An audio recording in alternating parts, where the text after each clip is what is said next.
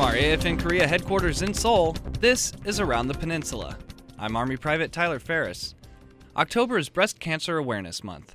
Senior Airman Steve Conklin shows us one nurse on Kunsan Air Base whose focus won't be on awareness, but prevention. At Kunsan Air Base, Director of Health and Wellness Center, Major Karen Hines, is trying to change the way people think about taking care of themselves. Well, as a nurse, you get to see the full spectrum of where we are with healthcare. And right now, we're in a sick treatment model for our healthcare. When you're sick, you go to the doctor and you get a treatment. Um, we need to be in a prevention model so you're able to prevent things before they occur. Long before she was a nurse, Major Hines was already caring for people, and her experience helped her realize her own need for preventive medicine. When I was 13, I took care of my grandma who died of cancer.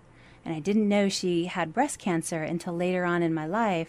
It just kind of brings it home because it increases your chance if you have it in your family history. Her strong focus on prevention is already showing results, and now she's able to spend some time on awareness. Breast cancer stats are going down. We have actually partnered with the Fitness Center and we're planning to have a Think Pink Fitness event throughout the month. So we will target some of the fitness classes and they will have a pink theme and uh, kind of pairing your prevention with the strength of physical activity and working out. Major Hines shows that sometimes the best way to care for people is to never have to. Senior Airman Steve Conklin, Kunsan Air Base, Korea.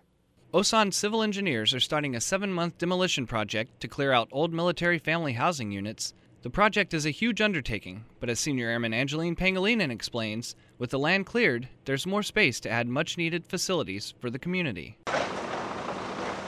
Korean contractors are busy working. Huge backhoes and dump trucks are hauling out the remnants of housing units built nearly three decades ago. First Lieutenant Amanda Meeting, the demolition project manager, says the future of the site is uncertain. Right now, the site is sitting on about eight acres of prime real estate that we don't have anywhere else on Osan. So we are taking them down and then we are going to put up either a child development center or a chapel or new family housing or even a fitness center. Nothing is firm right now, but those are just some ideas that we have right now. The demolition project started in August and contractors expect to complete the project sometime in March of next year.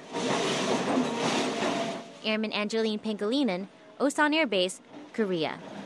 That's it for this edition of Around the Peninsula. For more information on what's going on around Korea, tune in to AFN the Eagle and Thunder AM or log on to afnkorea.net. From Seoul, I'm Army Private Tyler Ferris.